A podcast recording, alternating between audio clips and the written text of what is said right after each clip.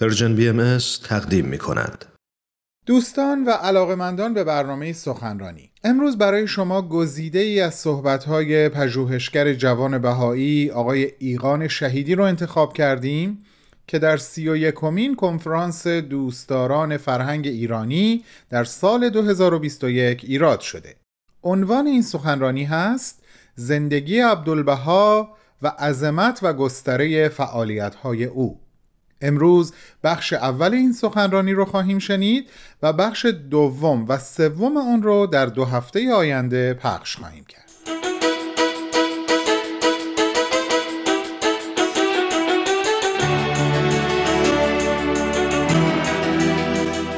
خوشحال هستم که فرصتی دست داده که بتونم درک شخصی خودم رو از زندگی عبدالبها و عظمت و گستره فعالیت های او با شما در میون بذارم. من امروز در یکی از کالج های دانشگاه کمبریج هستم و می‌خوام درباره این مرد بزرگ و زندگیش و تأثیری که روی جامعه باهای بعد از خودش گذاشته صحبت کنم. اما بیش از 100 سال قبل ادوارد بران مورخ و مستشرق معروف همین دانشگاه درباره عبدالبها چنین گفته. کمتر شخصی رو دیدم که وجودش به این اندازه در من تاثیر گذارد. شخصی بلند قامت و خوشبنیه دارای اندامی موزون و محکم قامتی چون سر و روان کشیده و خرامان مولوی سفید رنگی بر سر دارد و لباده سفیدی در بر. گیسوان مشکین بر دوش افشانده. از پیشانی بلند و نیرومندش آثار کمال عقل و زکا و اراده محکم و خلل ناپذیر پدیدار. دارای چشمانی تیزبین و جاذب و در عین حال فتان و دلربا. این است اولین اثری که در ذهن نگارنده از ملاقات عباس افندی یا سرکار آقا به لقبی که بابیان حضرتش را مینامند باقی ماند. دوستان عزیز همطور که می‌دونید تاریخ آین بابی و باهای از سال 1223 خورشیدی شروع میشه. در ابتدا در شهر شیراز باب نوید اومدن دنیای جدیدی رو با حسین بشرویی در میون می‌ذاره و به این ترتیب جنبش بابی آغاز میشه. پیام باب پیامی هست که انقلابی و ساختار شکن هست و از همون ابتدا باب اعلام می‌کنه که ادیان سابق نصر شدن و وظیفه خودش رو فراهم کردن زمینه برای آمدن فردی معرفی می‌کنه که همه منتظر ظهور اون هستن. فردی که تعالیمش جامعه بشری رو به صلح و وحدت میرسونه. عباس افندی ملقب به عبدالبها دقیقا در همین شب یعنی در دوم خرداد 1223 خورشیدی در تهران پایتخت ایران به دنیا میاد.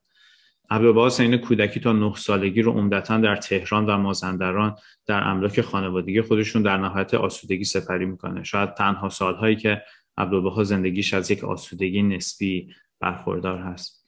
عبدالبها که البته پدر بزرگ مادری و پدری اون از وزرای قاجار هستن به دلیل نقش کلیدی پدرش با الله در جنبش بابی شاهد رفت آمد بزرگان بابی و دیگر رهبران بابی در منزل خودشون هست. در همین رابطه عبدالبها خاطراتی رو از دوران کودکیش نقل کرده که در جلسه که پدرش با الله طاهره قرتالعین و یحیی دارابی یک دیگر از رهبران بابی حضور داشتند بر روی زانوی طاهره نشسته بوده و به گفتگویی که بین رهبران بابی در جریان بوده گوش می‌داده. بدون اینکه بخوام به حوادث سالهای بعد که شامل سرکوب بابیان میشه اشاره کنم باید بگم که خانواده عبدالبها از این سرکوب ها بی نصیب نمیمونه.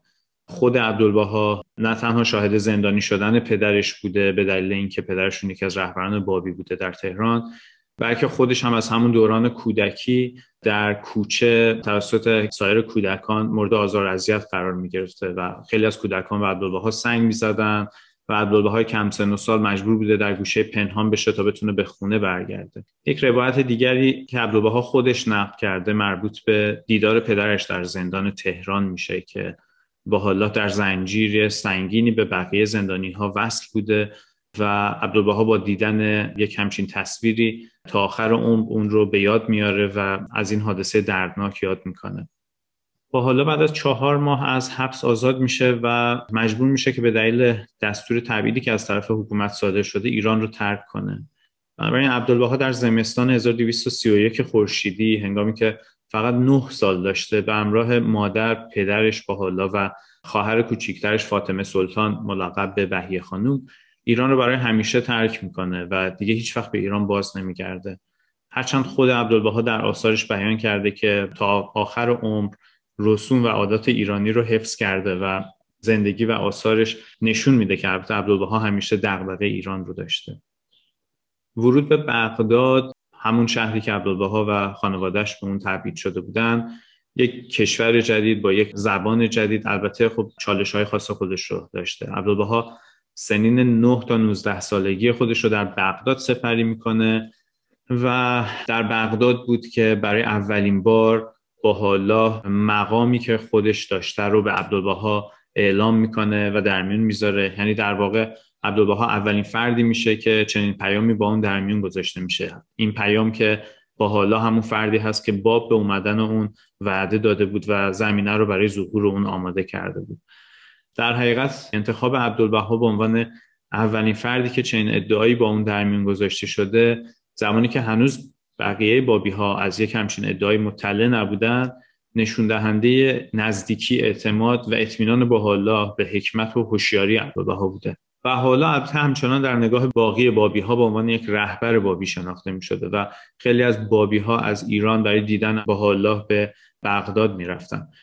عبدالبها به عنوان پسر ارشد با حالا از این جهت یک موقعیت خیلی ویژه‌ای داشته و تقریبا میشه گفت که مسئولیت هماهنگی ملاقات ها و دیدار بسیاری از بابی ها رو با با حالا بر عهده داشته این مسئولیت عبدالبها به مرور زمان گسترده تر میشه و عبدالبها در نقش مسئول و هماهنگ کننده ملاقات های با الله با بسیاری از اندیشمندان و مقامات و مسئولین سیاسی اجتماعی بغداد هم عمل می‌کرد یعنی افرادی که غیر بابی بودن و جزء مقامات و مسئولین بغداد بودن. عبدالبها علاوه بر این مسئولیت های مختلفی که در مراوده با بابیان و همطور بزرگان سیاسی فکری بغداد داشت در زمان نگارش آثار مهم بهاءالله در بغداد و از بغداد به بعد حضور داشته برای نمونه نسخه اولیه کتاب ایقان که یکی از آثار بسیار مهم و یک کتاب کلیدی در الهیات باهایی هست توسط بهاءالله بیان می شده و عبدالبها اون رو کتابت کرده و اون رو می نوشته عبدالبها البته خودش هم از ابتدای جوانی به تعلیف و به نوشتن مبادرت می کرده یکی از نخستین آثار عبدالبها یک رساله هست که در پاسخ به یکی از سوالات وزرای عثمانی و در شرح یکی از احادیث معروف اسلامی نوشته میشه. این رساله که اسمش رساله تفسیر کنتو کنزن مخفیان هست نشون از آشنایی ژرف عبدالبها با اندیشه عرفان اسلامی در سن 19 سالگی داره. بعد از بغداد با الله به همراه خانواده خودش و عبدالبها البته از بغداد به استانبول تبعید میشن و در آخرین روزهای بغداد بوده که با الله ادعای خودش رو به عنوان همون فردی که باب به اومدن اون بشارت داده بود رو با دیگر بابیهان به صورت آشکار در میون می‌ذاره. یکی از نقشای مهم عبدالبها که کمتر بهش توجه شده دقیقا در همین دوران هست و مربوط به فراهم کردن تمهیدات لازم برای اقامت با الله در باغ نجیب پاشا همون باقی که بعدا به اسم باغ رزوان معروف میشه هستش که در همین باغ هست که با حالا ادعای خودش رو با سایر بابی ها در میون می‌ذاره. با ترتیباتی که عبدالبها مشخص کرده با حالا در حقیقت دوازده روز انتهایی ایام اقامتش در بغداد رو در این باغ میگذرانه و مهمترین رویداد آین باهایی یعنی آشکار کردن پیام با در این باغ صورت میپذیره.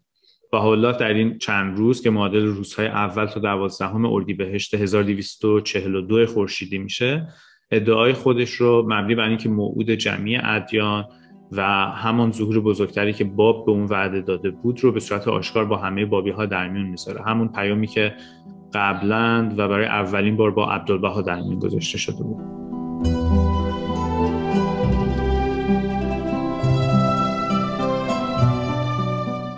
دوستان پرمهر شما شنونده گزیده ای از سخنرانی جناب ایقان شهیدی در سی و یکمین کنفرانس دوستداران فرهنگ ایرانی هستید. سخنرانی تحت عنوان زندگی عبدالبها و عظمت و گستره فعالیت های او. تا ثانیه های دیگه به ادامه صحبت های ایشون باز خواهیم گشت.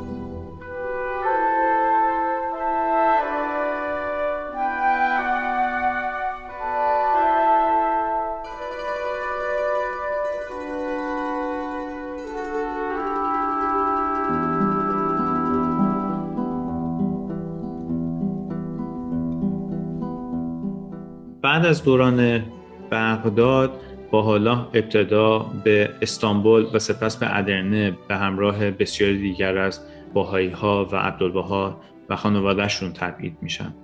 نقش و حضور کانونی عبدالبها در کنار باحالا در دوران کوتاه چهار ماهه استانبول و همینطور دوران پنج ساله ادرنه از جمله مسئولیت عبدالبها در دیدار با بزرگان دولت و علمای دین ادامه پیدا می‌کنه.